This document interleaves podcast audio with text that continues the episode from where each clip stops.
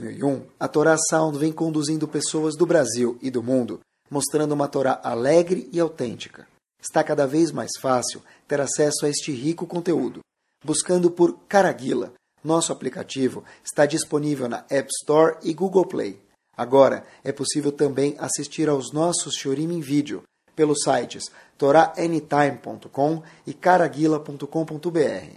Torá Sound a Torá de sempre, em uma linguagem moderna e simpática, cada vez mais próxima de você. Vamos lá. Começamos? Bom, na verdade, assim, tem um lema que eu tenho ali, eu, hoje eu vou provar para vocês que ele é verdadeiro, mais uma vez. Está escrito, a gente fala que, na verdade, a Torá prevê tudo o que vai acontecer em todas as próximas gerações. Porque senão, prestem atenção, por que a gente tem que ler toda semana uma paraxá? Para estudar? Também, mas deve ser que tem alguma coisa a ver com a gente. Não é algo que aconteceu há 5 mil e poucos anos atrás, mas é alguma coisa que de alguma forma ou outra acontece com a gente no nosso século, aonde nós vivemos. Então, olha, o lema é que, na verdade, isso é óbvio, que a Torá é o DNA do mundo. Mas eu costumo dizer que dentro da Torá tem outro DNA do mundo também. Qual outro DNA do mundo? Sefer Bereshit. A Parashá de Bereshit, mais especificamente ainda, que é a primeira paraxá onde Hashem criou o mundo, ele de fato recria o mundo constantemente, tem lá o DNA do mundo. Quer dizer, a Torá é o DNA do mundo e Parashat Bereshit é o DNA da Torá que é o DNA do mundo. Vou explicar para vocês, vamos degustar junto o que isso quer dizer, Bezrat Hashem, agora. Vamos começar por outra paraxá e a gente já volta para Parashat Bereshit. Em Parashat Kedoshim, que é uma das parashat que tem mais mitzvot dentro da Torá, tem inúmeras mitzvot nessa paraxá, tem uma mitzvah, mitzvah chamada Orlah. O que, que é orlar nessa mitzvah, nessa paraxá? Orlar é o seguinte, a palavra orlar, normalmente, quando a gente fala isso, a gente lembra de Brit Milá. Mas a palavra orlar, em relação a mitzvah, é uma outra mitzvah nada a ver. É o seguinte, ela existe dentro e fora de Israel. Em Israel tem um rigor maior do que fora, mas é a mesma mitzvah. É o seguinte, está escrito na Torá, em Parashat Bereshit, que travou elares. Quando você chegar em Israel, por isso que a mitzvah é mais pertinente em Israel do que fora, mas existe também Miderabanan, rabinicamente fora de Israel. Untatem koletz machal. E aí você diz a Torá, você vai plantar árvores frutíferas. E daí? Veorlatem orlatoit perio shalosh shanim yelachem arelim lo yachil. Durante três anos, termina o passo dizendo, você vai estar impossibilitado de comer dos frutos. Quer dizer eu plantei uma árvore, desde que a árvore começou, tem muitas leis, mas de uma forma bem breve, eu plantei uma árvore, então, os primeiros três anos, desde que eu plantei a árvore, até começar a sair os frutos, se sair antes dos três anos, deixa cair no chão e não pode ter nenhum proveito destes frutos, dentro e fora de Israel. Fora de Israel tem uma leniência que só se aplica a mitzvah de Orlá, repito, só se aplica a mitzvah de Orlá e mais nenhuma outra mitzvah, tem que repetir, que se a pessoa não sabe se essa árvore tem três anos ou não, então ele pode comer dos frutos sem perguntar, só fora de Israel isso. E também só referente a mitzvah de Orlá, porque é uma peculiaridade que não veio ao caso agora. Mas não quer dizer que se eu tenho uma dúvida se um chocolate é de carne ou de leite, se ele é ou de leite, eu posso comer sem perguntar e assumir alguma coisa. Não farei isso. Só em relação a Orlá eu volto que existe uma peculiaridade fora de Israel que na dúvida eu não preciso perguntar. Se eu sei que essa árvore ela foi plantada faz dois anos atrás e já está dando frutos, então eu sei, é proibido comer mesmo fora de Israel. Mas voltamos plantado desde que eu plantei, três anos. Tem a lei de Tubishvat, mas bom, vamos chamar três anos, não é o ponto do estilo de hoje, mas existe essa mitzvah, que é bom a gente aprender ela. Qual a razão dessa mitzvah, pessoal? Todas as mitzvot têm uma razão. A razão mora porque Hashem deu para a gente, é correto. Mas qual razão tem por trás dessa mitzvah? Qual é o feeling que a gente tem que aprender atrás dessa mitzvah? Existem muitos comentaristas que explicam elas de formas diferentes. O Rambam, Maimonides, tem um livro chamado Moreh Nevuchim. O que é Moreh Nevuchim? Guia dos Perplexos. Eu costumo dizer que esse guia é um livro bem famoso hoje em dia, né? Porque cheio de gente andando perplexa por aí, tá bom? Então, Rambam, no livro dele, Moreh Nevuchim, ele fala o seguinte, fala uma curiosidade. Antigamente era comum as pessoas que faziam idolatria, mais especificamente ainda diz o Rambam, os bruxos, antigamente era famoso, não era coisa de Halloween, era uma coisa diária, abençoarem os frutos para que a árvore traga mais bons frutos. Quer dizer, os bruxos, os, magos daquela época falam, opa, começou os frutos a produzir, vamos abençoar esses frutos para que a árvore possa trazer no futuro mais frutos ainda, melhores ainda. E eles começavam a pegar esses frutos e traziam para a idolatria, os bruxos, como uma oferenda para que essa árvore possa produzir durante a vida dela mais frutos bons. Por isso, diz a Torá para a gente, assim explica o Rambam, olha, três anos deixa as frutas caírem. Não tem nenhum benefício das frutas. Por qual? Uai, por quê? Diz o Rambam, para você se afastar ao máximo dessa prática que é relacionada à idolatria, que é estritamente e gravemente proibida de acordo com a Torá. Assim traz o Rambam. Mas tem um Midrash que traz outra razão e sobre ela a gente vai se concentrar. Só trouxe o para a gente saber uma das razões. Mas a segunda razão que é importante lembrar por que, que existe a mitzvah de Orlá de ficar três anos sem ter nenhum proveito de uma fruta que nasceu na árvore que você acabou de plantar. Poxa vida, está com uma vontade de comer a fruta, agora tem que esperar cair, ficar olhando, dá vontade. Não, não mexe, pode olhar, pode mexer, mas não pode ter proveito, não pode comer. Diz o Midrash o seguinte, o Midrash fala que dentro da Torá existe algo chamado Samur. Não só quando está terminando a leitura do Sefer Tanah, sinagoga Sfaradi, a gente fala Samur. Opa, graças a Deus está terminando as Aliot. Mas Samur quer dizer próximo. Existem assuntos próximos na Torá e deve ter alguma relação entre um assunto e outro. Então pergunta o Midrash, qual a relação que existe entre o assunto de Orlá, que é essa mitzvah que a gente mencionou agora, e o próximo assunto que tem na Torá? Em Parashat Kedoshim, o assunto que vem grudado com a mitzvah de Orlá está escrito as seguintes palavras. Lo tochelu al hadam. Não comam sobre o sangue. Esse passuco está grudado junto, vinculado diretamente, samur, com a Parashá, com a mitzvah de Orlá. E o que quer dizer hadam? Não comam sobre o sangue. Que mitzvah a gente aprende daqui em Parashat Kedoshim? Então, Agumara, no Tratado de Sanedrin, na página 63a, fala o seguinte. A gente aprende o seguinte.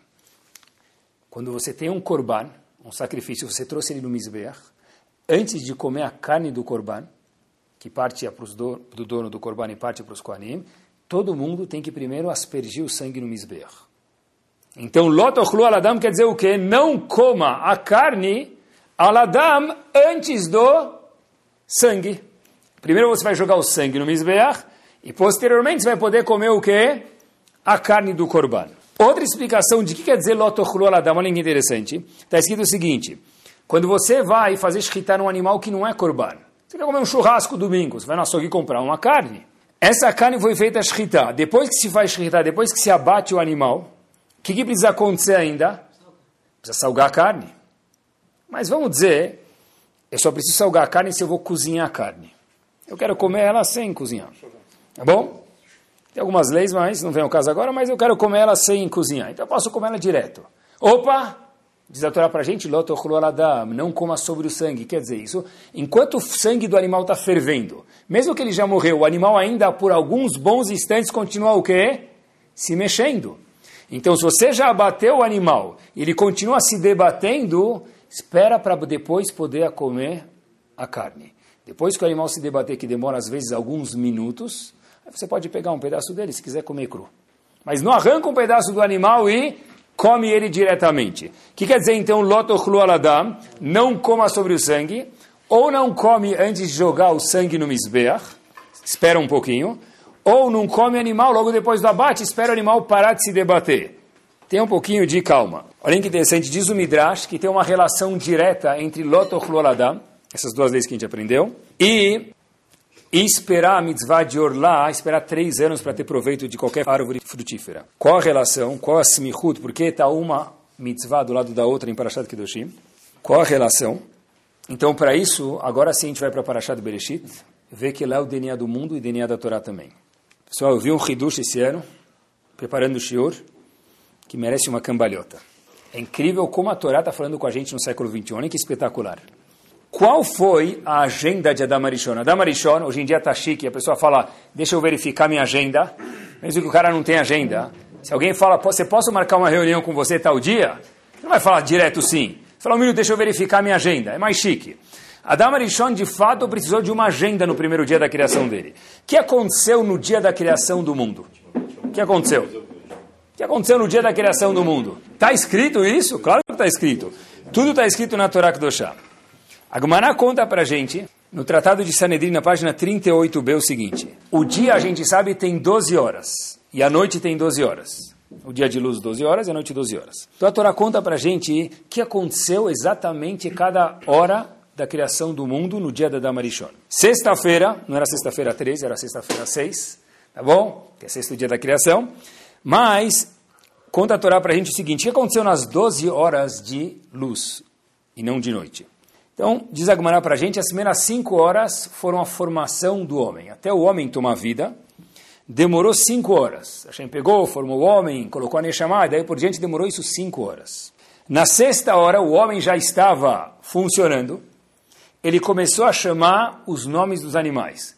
Passava uma girafa na frente dele, ele chamava ela de girafa. Passava um elefante, ele chamava ele de pil, elefante, daí por diante. Na sétima hora da criação do homem, no sexto dia, Bereshit, Havá foi criada, a mulher foi criada. Na oitava hora, pessoal, está escrito isso na Gemara, por isso eu vou falar em hebraico, Alula mitashnaim ve'ardu arba. Duas pessoas foram para a cama, não é feio falar isso? Não, a Gemara fala para gente.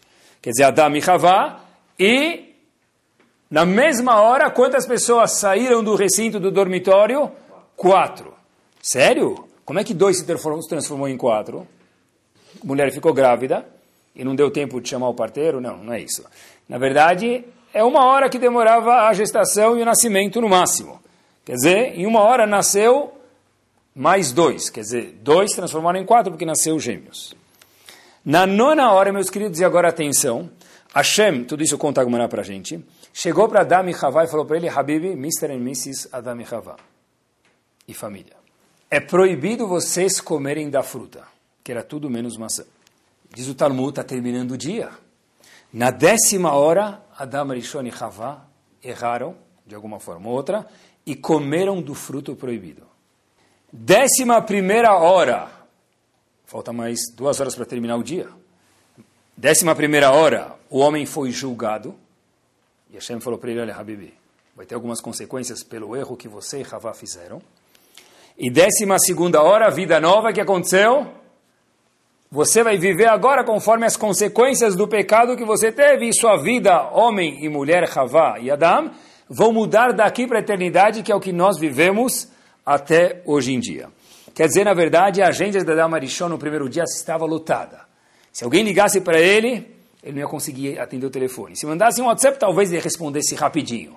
Mas foi de uma hora para outra, muitas coisas aconteceram no sexto dia da criação ou no primeiro dia de aniversário de Adam e Havá. Pessoal, quantas árvores famosas haviam, muitas árvores haviam, mas famosas haviam, na, dentro dessa história que e Rishon teve parte do programa de Adam Arishon, que foi proibido, permitido, etc. E tal. Quantas árvores tinham? Duas árvores famosas. Sério, eu aprendi só uma, então vou ensinar para vocês que tinha mais uma. Tinha o Etz Adat, a árvore da sabedoria, que essa árvore era proibida. E tinha outra árvore chamada Etz Achaim, que era a árvore da vida, da vida eterna. Observem comigo qual foi a ordem de Hashem para Adam Arishon. Só vou ler o pasuk. Vai, em Parashat Bereshit. Vaitzav Hashem Elohim El Adam. Hashem comandou homem. Que homem? Adam Arishon. Em que hora? Na nona hora do dia. Que faltava três horas para escurecer. Mikol etz agan achol tochel. Coma, agora traduzam comigo, não que vocês gostariam que tivesse escrito, mas o que está escrito na Torá. Mikol etz agan achol tochel. De todas as frutas, sarten albak. Come, desfrute curta. Talvez vai falar que tem que fazer brachá, pode ser. Mas, que fruta eu, Adam Arishon, posso comer no primeiro dia da criação? Todas. Quem falou isso para a gente? Qual perush? Nenhum. Foi a Torá. Mikol, etzagan, achol tochil. Como a qualquer fruta.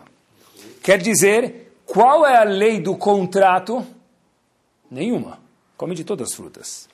Sartén para tudo. Logo depois, veio um passuco. Calma, calma. Você pensou, você pensou que era fácil ser Yehudi? Calma. Nem Yehudi ele era, mas não é fácil assim. Logo depois está escrito, ah, meu amigo, peraí, desculpa, esqueci de te falar um negócio, só um segundo. Me'etzadat, ah, tem uma árvore chamada Etzadat, essa árvore, que é a árvore da sabedoria, você não pode comer. Por quê? Ah, Ishem, mas por quê? Se você comer, está escrito na Torá isso, de imediato motamut, você vai virar mortal. Até agora você era infinito, e se você comer essa árvore, você vira mortal. Então não são todas as frutas? Não, não, é todas menos uma. Pessoal, quando eu li esse passuco na Torá, me lembrou qualquer propaganda que rola hoje em dia no marketing. Deus me livre. Olha, compre tal carro. Fim de ano, um patrocínio Papai Noel.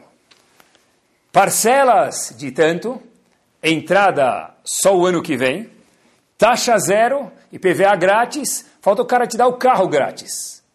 Aí você chega na agência, ele fala para você, meu querido, quando você lê o jornal, tem um asterisco embaixo, na fonte 0,5, que precisa de uma lupa ao quadrado para ler, que está escrito que para isso precisa ter, é, ter uma prestação que você não leu, ter uma taxa a mais que você não leu, a taxa do banco não tem, mas tem uma taxa da agência que é não sei quantos mil reais. E aí você vê que, na verdade, aquela propaganda era completamente enganosa porque parece que é quase de graça, ou parece que é um preço bem baixo para um carro daquele porte, e quando você lê embaixo todas as restrições e taxas, você vê que não valeu a pena, provavelmente, a viagem até a agência, você fala muito obrigado, até a próxima. A mesma coisa Hashem fez, de Horá. Coma de todas as frutas, ah, tem uma que não pode. Pessoal, a Kadosh Baruch Hu é 100% emet, verdade. Se nós fôssemos Hashem por um segundo, que a gente diria? Você pode comer quase todas as frutas, menos do etzadat. Quando você me fala, me come de todas as frutas, saiu caviarol como se fosse da boca de Hashem o quê? Mentira. Porque de verdade não é de todas as frutas que você pode comer. Então, como Hashem fala, mikol etz, de qualquer fruta você pode comer, e depois ele fala, tem uma que não pode. Então me fala que não é de todas. E me especifica depois qual é a única que não pode. Pessoal, mesmo o Sefer Bereshit, é incrível, quando estava preparando o eu falei, como nunca tinha visto isso antes? É incrível, a pergunta pula do Humash. Porém, se a pergunta é boa, a gente vai procurar, a gente vai achar nos comentaristas. Rav Chaim Benatar, Ora Chaim Akadosh fala o seguinte, que de fato, quando Hashem falou Mikol etzagan, você pode comer de todas as frutas, o que ele quis dizer? O que, que tem que ser a resposta? De todas as frutas, maiusculamente, você pode comer. Ah, o passuco seguinte falou que tem uma fruta que não pode. Zorachaim, vou te explicar, você não entendeu direito. Olhem que bomba. Hashem falou para ele o seguinte, Adam Arishon vai comer todas as frutas que você quiser. Todas! Tem uma que eu te peço para não comer pelas próximas três horas. Mas todas as frutas, sem exceção de Zorachaim Akadosh, Daqui três horas, quando começasse Shabat, que virar Shabat, faltava três horas, a proibição foi na nona hora, na décima segunda hora termina o dia, começa Shabat, que Adam Rishon foi criado no sexto dia, você vai poder comer a fruta que você quiser, inclusive Etzadat. E por isso que Hashem falou para ele, Mikol Etzagan, de qualquer fruta você pode comer. Só que espera três horas. Zorachaim Akadosh, pessoal, algo explosivo. Nunca tinha visto isso. A proibição começou na nona hora que Hashem falou para ele, eu contei para vocês o dia, dia da Marishon. Quando termina o dia, na 12 segunda hora, porque são 12 dias de hora de luz e 12 dias de escuridão. Na 12 segunda hora vai começar o quê? Shabbat. Adam Rishon tinha três horas de teste. Hashem falou para ele, Mikol Itzagan, você vai poder comer de todas as frutas. Daqui três horas. Eu não menti para você? Não como a gente leu o Passuca antes, é todas menos uma. Então não é todas. É todas mesmo. Só que todas, espera só daqui três horas quando começar a Shabbat. O que, que muda quando começar a Shabbat? Olhem que era o Haim Akadosh espetacular. Sheim Hayamamtin, as palavras do Arachaim. Adlel Shabbat, se Adam Arishon esperasse mais três horas até começar Shabbat, Hayam Ekadesh Alayain. Qual fruta era a fruta proibida? Era o vinho, a uva. Adam Arishon precisa fazer kiddush daqui três horas. Por conseguinte, como se faz kiddush? Com vinho, com uva, suco de uva ou vinho. Então, diz Orachaim Akadosh, claro que a uva vai ser proibida daqui três, vai ser permitida, melhor dizendo, daqui três horas. Era só Adam Arishon você esperar mais três horas para poder consumir, inclusive o Etz Adat, que é o quê? A uva, ou que forma suco de uva ou vinho. Inclusive, entre parênteses, no Kiddush, não sei por que fazem isso, é um costume de Halab, não é um costume de Halab. Sempre que se faz o Kiddush, as pessoas falam Savre Maranan e as pessoas respondem Lechaim. Por quê? Sei lá, é tipo, para trazer boa sorte na semana, tá bom? Podia ser uma lógica, mas não procede. Por que, que se fala Savre Baranan e Lechaim? Olha que interessante, tem a ver com o que a gente está falando. Quando alguém está fazendo o Kiddush, a pessoa que faz o Kiddush, ele é tão obrigado a fazer o Kiddush quanto todo mundo que está escutando. Existe a mitzvah de uma pessoa fazer o kiddush. A mitzvah é todo mundo escutar o kiddush. Não precisa falar todo mundo junto. Que uma pessoa faça para todos. Então a pessoa que está fazendo o kiddush fala para os ouvintes, Sabri Mananan, sai de Júpiter, acorda, estou falando com você. Sério, comigo sim, Sabri Mananan, presta atenção. Aí o indivíduo fala, opa, é verdade, se não prestar atenção, a mitzvah não vale para mim. O que, que nós respondemos para quem está proferindo o kiddush? Lechaim. O que quer dizer Lechaim para a vida? A gente não fala Mishte, senão seria talvez a musiquinha do Fiddler on the Roof. Mishte Lechaim, a gente só fala Lechaim. Por que Lechaim? Porque prestem atenção com qual bebida se faz o Kiddush normalmente? Com vinho, suco de uva. Qual era a fruta proibida que Adam Rishon comeu? Uva. Então aqui a gente fala, diz Orachaim Akadosh, Lechaim, que esse vinho seja diferente do vinho da fruta que Adam Arishon comeu, que trouxe morte para o mundo, e esse vinho seja lechaim, para a vida, e não para a morte. Essa é a única razão que nós falamos Sabe Maranan e lechaim. Voltamos. Adam Arishon, quando Hashem falou Mikol Etzagan, ele podia comer de fato de todas as frutas. Quando? Novidade bomba, daqui três horas. Quer dizer, talvez o vinho de Adam Arishon esse chamado Geffen Etzadat, o vinho de Etzadat, alguma coisa assim. Hoje em dia tem vinho do Babassari, que as pessoas guardam na geladeira, tem vinho do Rav Kanievski, e até vinho do Etzadat, ia poder tomar. Sério? Nunca vi isso. Assim diz o Orachaim Akadosh, você não dá para explicar o Passuco, porque o Passuco falou Mikol Etzagan, Adam não podia comer de fato de qualquer árvore, inclusive Etzadat. Pessoal, o que aconteceu depois que Adam Arishon comeu do fruto proibido antes da hora? agora que a gente aprendeu, foi antes da hora, ele ia poder comer, foi antes da hora. Algumas coisas que aconteceram no mundo, o mundo mudou até hoje. O homem só vai trabalhar por causa de Adam Arishon.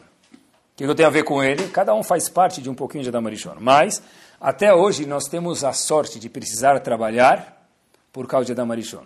Se não fosse Adam Arishon errando, assim está escrito na Torá explicitamente, Bezeat apecha lechem, não lachem, na Torá está escrito lechem. Com teu suor você vai procurar pão. Por quê? Porque até da Marishon o pão tinha caído suave. Agora você tem que suar, malhar para ganhar o teu pão. O que, que, mais mudou? Primeira coisa que mudou, primeira coisa que mudou é que o homem tem que trabalhar daqui para frente. Até agora, a parnassá, o sustento do homem caía da onde? Do Shamaim. O que mais mudou? Está escrito na Torá explicitamente, depois do pecado de Adam Arishon, olha que interessante, vai ser difícil educar os filhos. É difícil educar os filhos. Sério, ele não quer, ele quer, eu fiz tudo certo. É parte da, da programação do mundo. Dor de parto, está escrito na Torá também, foi consequência direta do pecado de Adão e Havá. Desconforto da gravidez também. E como se não bastasse, mais, um, mais uma coisa incômoda que tem é o conceito chamado morte. Até Adão Arishon, o homem e a mulher eram programados para viverem para sempre. Depois do pecado de Adam Rishon, está escrito explicitamente, mais uma vez, em Parashat Bereshit, que existe o conceito loleno chamado morte e falta de vida. Agora a pergunta é por quê, pessoal? Por quê? Por que isso tudo aconteceu? Porque ele comeu do fruto proibido. Agora, de acordo com o que o Orahaim Akadosh falou para a gente, vi pensando, mas espera aí, de fato seria permitido comer. Então qual foi o erro? Qual foi o erro espetacular esse estudo de hoje? Você, Adam Arishon, deveria ter esperado mais três horas. Três horas no relógio que você usa no seu pulso. Não é três mil anos. Porque quando Adam Arishon foi criado, a hora já é a mesma de hoje em dia. Faltava 180 minutos para não ter mais dor de parto. Para a gravidez ser mais suave. Para não ser difícil educar os filhos. Para o homem não ter que trabalhar suando. Para não existir morte no mundo. O que, que foi o problema?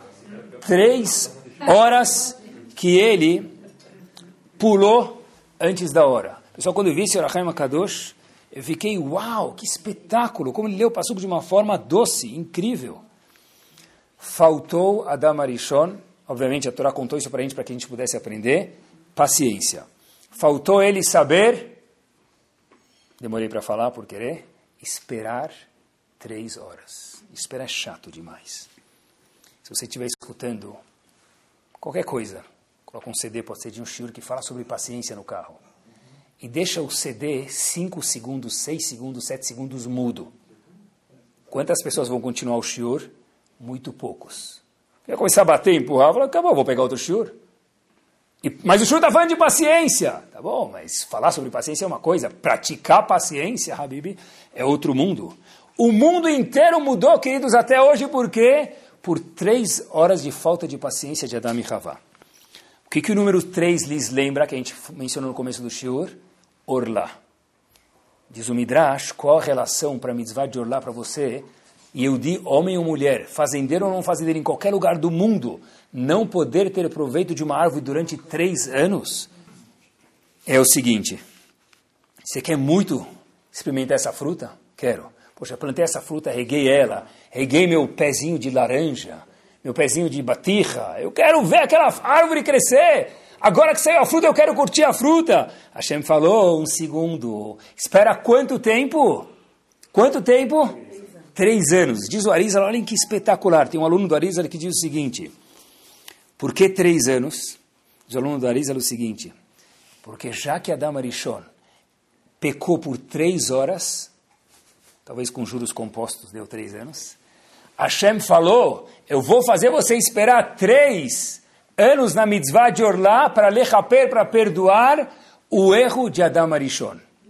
E por isso, diz o Midrash, que existe uma relação direta entre a mitzvah de Orlá, em Parashat Kedoshim mencionei para vocês antes, está escrito Loto Adam grudado, que é o quê? Quando você faz shritá, espera o animal parar de chacoalhar para comer. Quando você traz um korban, mencionei para vocês, quer dizer Loto Adam, não coma sobre o sangue, primeiro joga o sangue do animal, depois você come o korban. Porque isso ensina para a gente o que, meus queridos? Tenha paciência. Espera mais um pouquinho. Ou seja, olhem que interessante Zorahaim. Se Adam Arishon esperasse mais três horas, ele ia poder fazer Kiddush no vinho de Etzadat. O que, que ia mudar mais três horas? Zorahaim Akadosh, a santidade do Shabbat. O Etzadat ia ficar permitido com mais um ingrediente. Três horas. Mas o que, que muda três horas? No caso de Adam Arishon, a santidade do Shabat, ele ia poder para sempre tomar, e até hoje até vendendo aí, que vinho? Etz Adat Wine. Envelhecido cinco mil e poucos anos. Por quê? Porque Hashem deu um teste para ele. No caso do teste de Adam Arishon, novidade de hoje era paciência de Adam Arishon. Olhem que interessante, pessoal. De Adam Arishon, o mundo inteiro mudou até hoje por causa de Adam Arishon. Por falta de paciência. Então, deve ser que a gente lê isso para aprender alguma coisa para a gente hoje em dia. E Parashat Bereshit é o micro de um Sefer que é o micro do mundo inteiro, que eu falei para vocês no começo. Esperar, de fato, não é fácil. Lembram daquele concreto que está no chão? O cara acabou de passar, e a pessoa às vezes quer ver se já secou o que ele faz, ele pisa. Não só para deixar as marcas de pegada. Poxa vida, eu quero ver já, mas espera mais um minutinho. Não, esperar. Não tenho paciência para esperar. Ou está escrito na parede tinta fresca. Deve ser, que a, deve ser que a placa já está aí faz um tempão. Então ele coloca o dedinho para ver se já secou, não.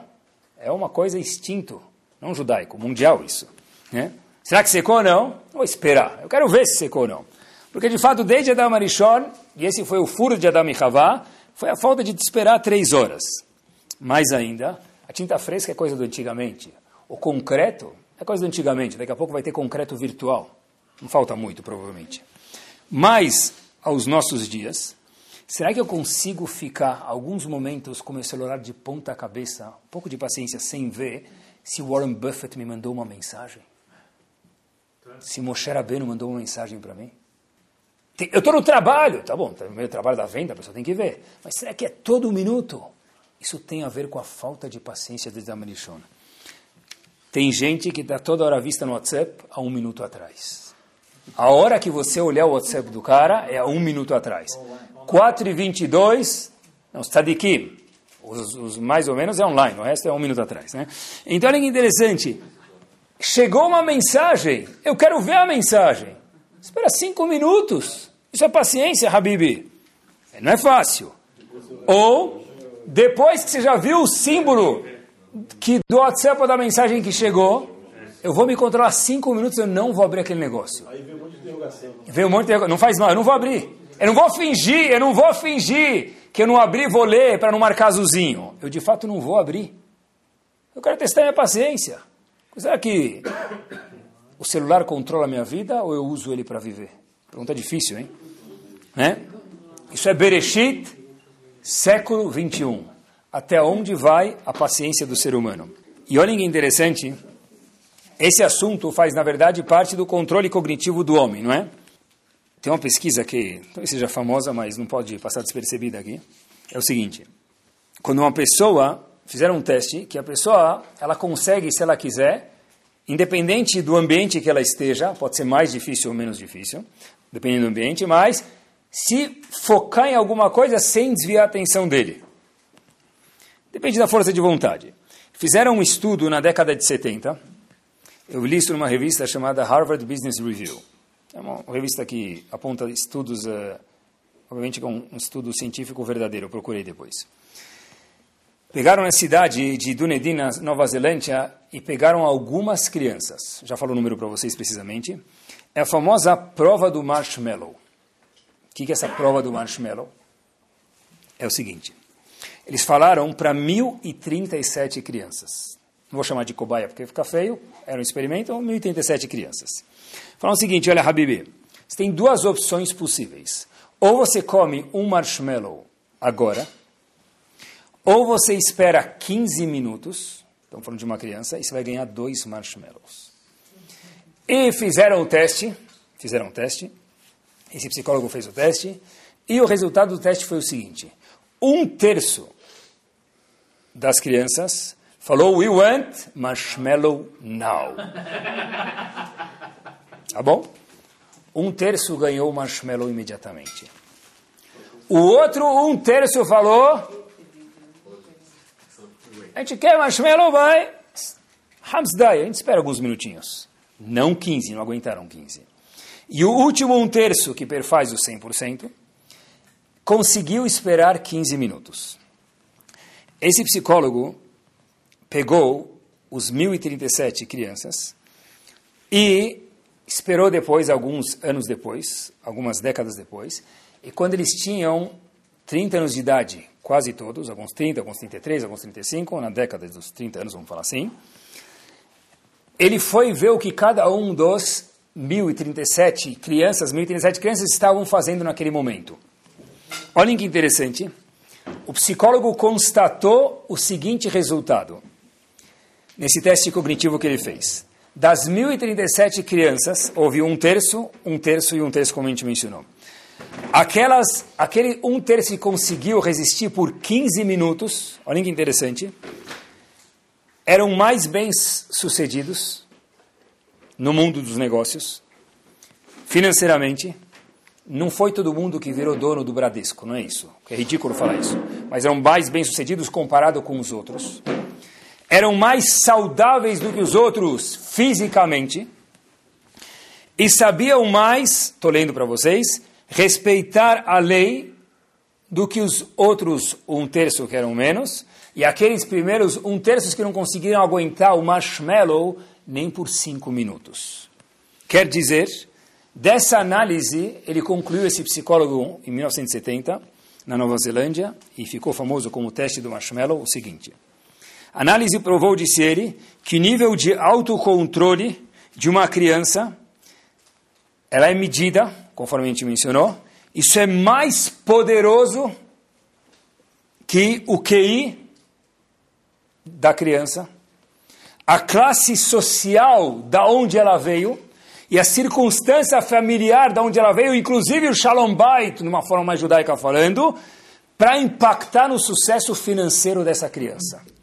Quer dizer, se meu filho resolve uma coisa matemática em 30 segundos e a classe inteira demora 3 minutos, ele é um gênio, Hazako Baruch para ele e use isso para o bem. Mas mais importante do que isso, não a Torá. Porque talvez, Torá, tá, Rabino, a Torá desencana, eu quero saber de um psicólogo americano. Então estou falando para vocês. É mais importante do que isso, disse ele, que a criança, ou nós aqui adultos, na primeira idade, tenhamos o quê? Paciência, savlanut. Eu vi uma frase espetacular. Paciência é algo que você aprecia no motorista que está atrás de você. mas não na frente. E se o motorista de trás tiver paciência, sartén, ele que fique 20 horas lá parado no semáforo, que anda devagar. Mas o motorista está na minha frente e vai me impactar. Pessoal, olha que interessante, a ver com paciência. Prêmio Nobel da Literatura, nome do candidato Isaac Singer, ou Singer, ou whatever, como se quiserem chamar. Ele falou o seguinte, olhem que espetacular, olha a frase que ele falou, eu acho que tem a ver com o show de hoje. A cesta de lixo deve ser o melhor amigo do escritor. A cesta de lixo deve ser o melhor amigo do escritor. Quando eu li isso, eu guardei, eu li isso aqui faz três anos, falei, algum churro tem que ter isso aqui. Olha que espetacular. O que quer dizer a cesta de lixo? Eu escrevi uma, amassei, outra, outra redação, amassei, outro artigo, amassei, 200. Esse é o melhor amigo do escritor. Por quê? Porque, amigo, tenha paciência, pratica, que algum dia você vai virar o prêmio Nobel. E foi isso que ele virou. Paciência. Uma informação simples, talvez meio óbvia, mas poderosa demais. A escravidão de Bnei Israel aconteceu em qual paraxá? Em quantas parashiot aconteceu a escravidão do povo? Uma paraxá, Shemot. Lá começou a escravidão do povo judeu, no Egito. Na mesma paraxá, nunca tinha visto assim, quando a gente prepara um shur, a gente consegue ver as coisas com uma seta de Shema maior, com uma ajuda de Hashem maior. Na mesma paraxá, olhem quantas coisas aconteceram somente em uma paraxá, paraxá Shemot. A filha do faraó pega Moshe Rabbeinu do cestinho, do Moisés, e leva ele para onde? Para o palácio do pai dela, Shuesmo? Faraó. Na mesma paraxá, Moshe Rabbeinu vê um egípcio batendo no Yehudi, o que, que ele faz? Ele mata o egípcio, e na mesma paraxá o que acontece? Moshe foge do Egito. Na mesma paraxá. Tudo isso em paraxá de Shemot? Sim, vai confirmar. Em poucos psukim, não é nem na paraxá inteira, é no começo da paraxá. Na mesma paraxá, Moshe Rabbeinu vai parar como pastor, conhece uma moça chamada Tzipora, que era ágil como um pássaro, por isso o nome dela vem de Tzipora. E ela acaba casando com Moshe Rabbeinu. Na mesma paraxá, nos mesmos sukim do começo de Parashat Shemot, Moshe Rabbeinu vê aquela famosa salsa ardente. Aquele arbusto que queima, mas não se consome. O famoso senem hebraico. Tudo isso eu contei em 45 versos de Parashat Shemot. Uau, quanta coisa aconteceu. Agora, Moshe Rabbeinu está pronto para salvar o povo, não é? E se fosse algumas décadas atrás, uma década atrás, como a gente chamaria o Moshe Rabbeinu, me permitam com todo respeito, He-Man, ele é o super-homem. em 45 psukim, ele nasceu, cresceu, e agora está voltando a salvar o povo. 45 versos em Parashat Shemot. Uau! Se eu fosse, se eu fosse assim também, eu teria feito uma revolução no mundo. Se Hashem em 45 psukim tivesse me feito o que ele fez com Moshe Rabbeinu, eu também teria salvado o mundo. É? Moshe Rabbeinu não precisou ter paciência, porque em 45 psukim ele resolveu tudo. Parece que sim, mas não. A gente esqueceu que Moshe Rabbeinu, quando fugiu do Egito, na história desses 45 psukim, ele foi para Inkush, depois foi para outro lugar chamado Midian. E lá, antes de casar com Tzipora, ele ficou 10 anos preso na prisão. Não é prisão executiva que anda com chip no pé. Moshe Rabbeinu ficou aonde? Num poço. Num poço, abandonado lá num poço, sem luz, sem comida, 10 anos. De repente, Moshe Rabbeinu está agora com 80 anos, nesses mesmos 45 psukim. Ele ficou bonzinho durante 80 anos. Hashem falou, agora que você teve paciência, esperou 80 anos, eu vou me comunicar com você. Quer dizer, quando Moshe Rabbeinu teve a comunicação de Hashem e foi eleito para salvar o povo, com 80 anos de idade. Pessoal, quanta paciência teve esse homem que ter? 10 anos, dia e noite, ou melhor dizendo, noite e noite, porque num posto não tem nem luz lá embaixo, Moshe Rabbeinu viveu escondido, viveu abandonado, por quê? Porque Moshe Rabbeinu teve paciência. Savlanut. Savlanut é, como Rashi traz, o que é sabal? Carregador. português bem caro, vai carregar mesmo, vai pastar um pouquinho. Poxa vida, eu não cheguei ao sucesso. Tem que ter paciência. Moshe Rabbeinu teve 80 anos de paciência. Uma dica que eu acho que é importantíssimo quando se fala de paciência e educação, fiquei pensando bastante, é que para educar os filhos, já que depois de Adam Rishon, é difícil educar os filhos, a gente mencionou, é preciso de paciência. Tem que ter maturidade, não tem que? A gente fala, é, meu filho é imaturo. Quem precisa de maturidade, pessoal? Muitas vezes me permitam os pais, não os filhos. Repito, meu filho é imaturo. Quem precisa de maturidade? O filho, Bezat Hashem, mas mais os pais. Porque o imaturo é um problema. E há algum tempo atrás estava atendendo um menino e o problema dele não é que ele era imaturo, é que ele era maduro demais. E o menino não se adaptava na escola, não se adaptava religiosamente, não se adaptava socialmente, não se adaptava na família. E quando os meninos tinham X idade, ele já tinha o dobro da idade emocional dele. Então, ter paciência quando tem a ver com Hinur Banim, educação dos filhos, eu acho, falando comigo mesmo, é saber que cada fruta tem um momento que ela vai amadurecer. Cada filho tem um momento de amadurecer. E quem tem que ter paciência são os pais. Mas meu filho tem 14 anos, tem 12 anos, tem 20 anos e ainda tem razão. Tem uma hora que é muito longo, aí tem que ter um tratamento. Mas entender que como os amigos dele fazem isso, ele ainda não faz. Habib, tenha paciência. Cada criança é diferente numa casa, numa classe muito mais. Ter paciência para entender que tem gente que é mais madura e trabalhar com isso, e tem gente que é menos madura. Isso faz parte de paciência. Quando se fala de paciência, fala, oh, eu estou investindo numa escola. Cadê os frutos? Eu estou investindo na comunidade, cadê os frutos? Cadê os frutos? Já faz seis meses que eu estou doando. Já faz seis meses que eu fiz tal programa. Faz seis meses que eu fiz shiur. Meu amigo, Moshe Rabbeinu esperou 80 anos, querido. Você não vai esperar 80 vezes Hashem. Mas cadê a paciência? A gente quer aqui imediato. Imediato só o WhatsApp quando tem Wi-Fi. Quando não tem Wi-Fi, nenhum WhatsApp é imediato.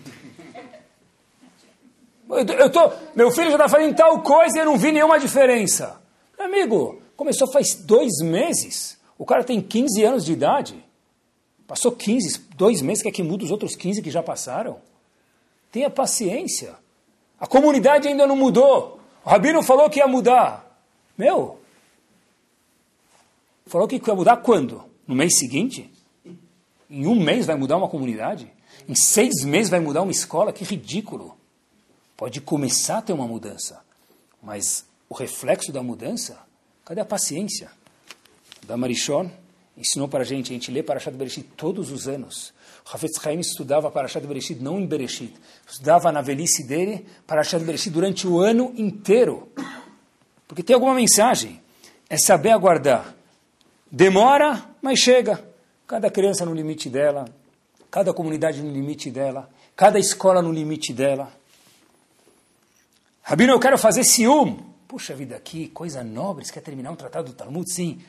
Aí a pergunta que vem atrás de imediato é o seguinte: qual o menor tratado do Talmud? Masechet. É o menor tratado do Talmud. São oito páginas. Eu quero ter ciúme. É uma coisa nova. É uma coisa bonita. É nobre.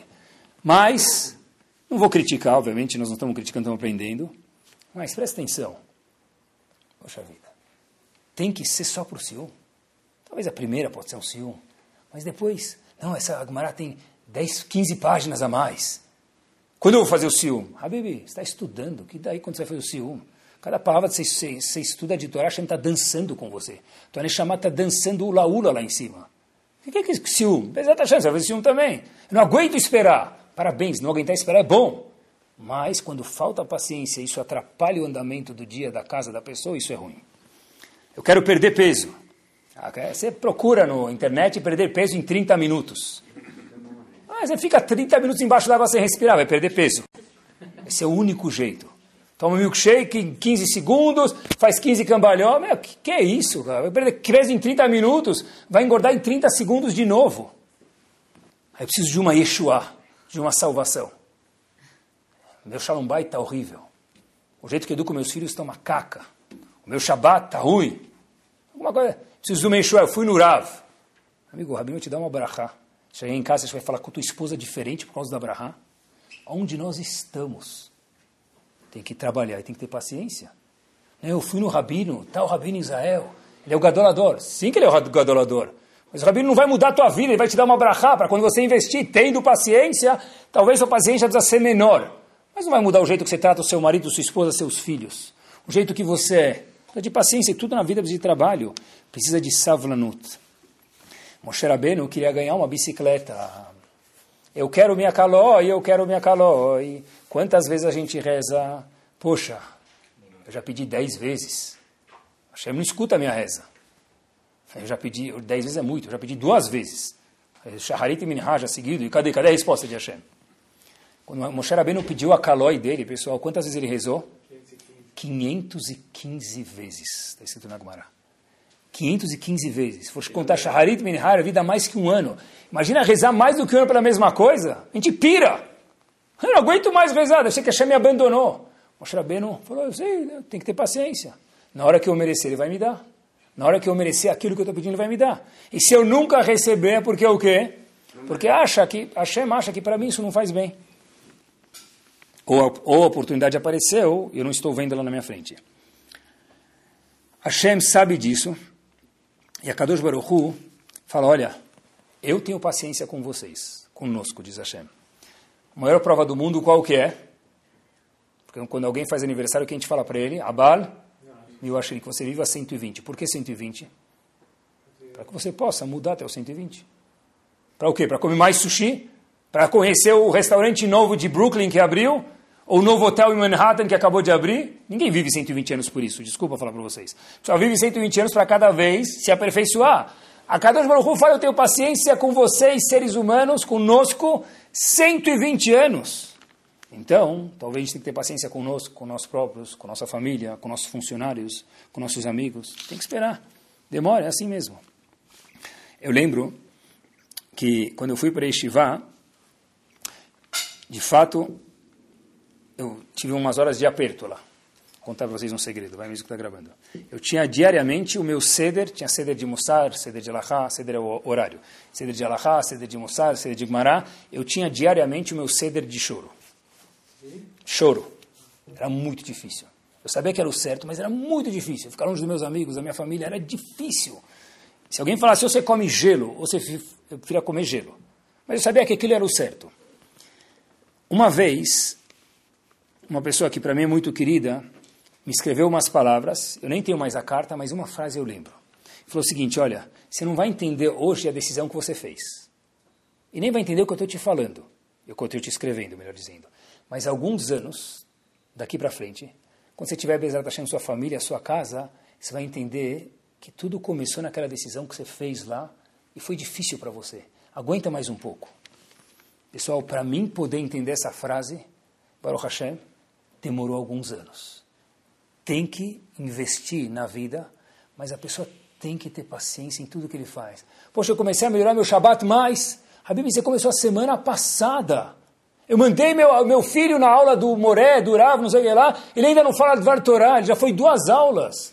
Meu amigo, ele não sabe nem a levbeta, ainda dá, dá alguns dias para ele falar, para ele aprender. Cadê a paciência que nós deveríamos ter, que, já que nós somos descendência da Marichon, tem um conserto a ser feito? Tem que saber esperar. Eu não entendo nada, vocês entendem mais do que eu, mas no mundo do investimento, quem se dá bem no fim? É aquele que pensa long run. Porque aquele que entra quando depois todo mundo já entrou, ele escuta um boato e sobe, ele já comprou caro. E quando começa a cair, ele fica com medo, ele sai. Essa é a melhor isca para perder dinheiro. Quem que ganha dinheiro normalmente, depois que ele já tem seta de Shemai de Hashem sempre, é o quê? Ou quem toma o menor prejuízo, Deus me livre quando precisa tomar, é aquele cara que fala, eu tenho paciência. Tá bom, caiu. Eu sei que a ação da Petrobras algum dia vai voltar, não desespera. A Petrobras não vai falir. E voltou, pessoal. Prestem atenção. Quem tem paciência, quem tem paciência e quem entende nos diz que no fim a paciência vence, inclusive no mundo dos investimentos. Só para terminar, eu acho que ter paciência é a pessoa adicionar no pensamento dele a palavra long run. Long run, não curto prazo, contrário, longo prazo. O que melhor me lembra isso é aquele cara que está na estrada costurando. Ele costura melhor do que aquela. Ele vai lá 120, pá, Aí tem um, tem, um, tem um semáforo a 6 km lá na frente. Quem para do lado do semáforo dele? Você. Está do lado dele do semáforo. O cara costurou, costurou muito, ele majnun.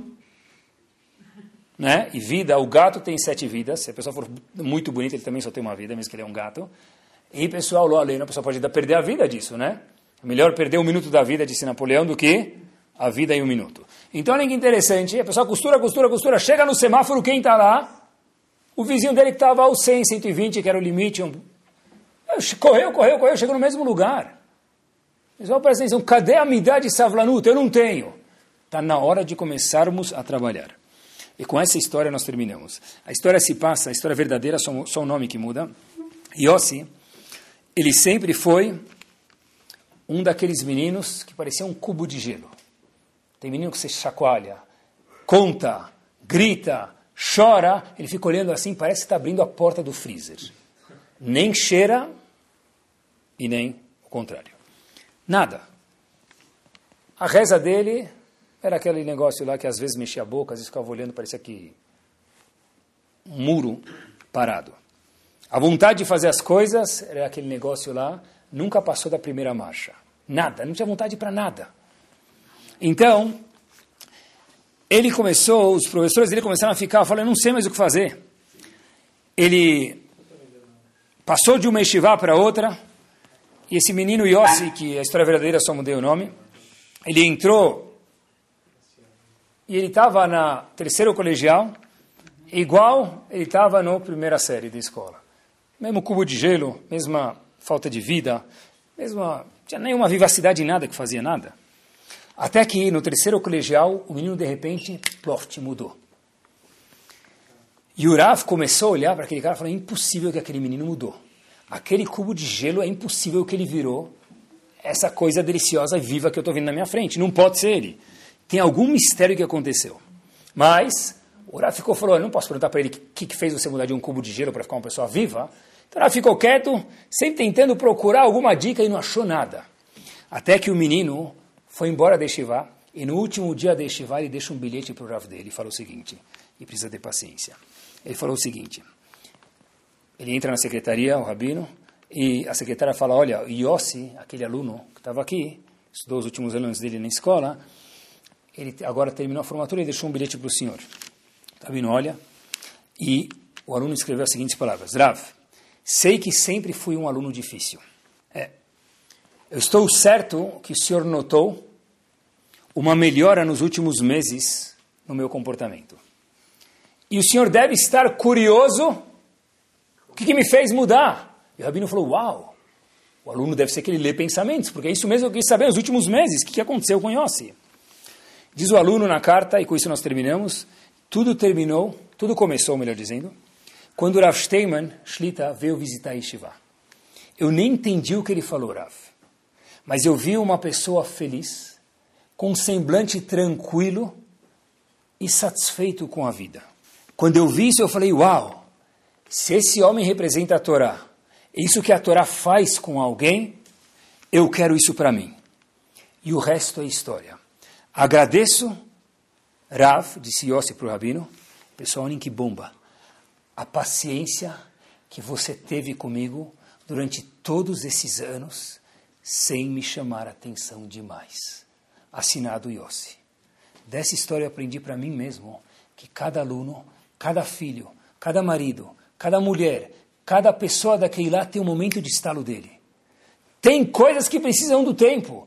Não adianta eu sacudir, eu falei, Habibi, precisa de tempo. Yossi falou para o Rav, Rav, o meu tempo chegou no terceiro colegial. Eu agradeço você, não que o meu tempo chegou.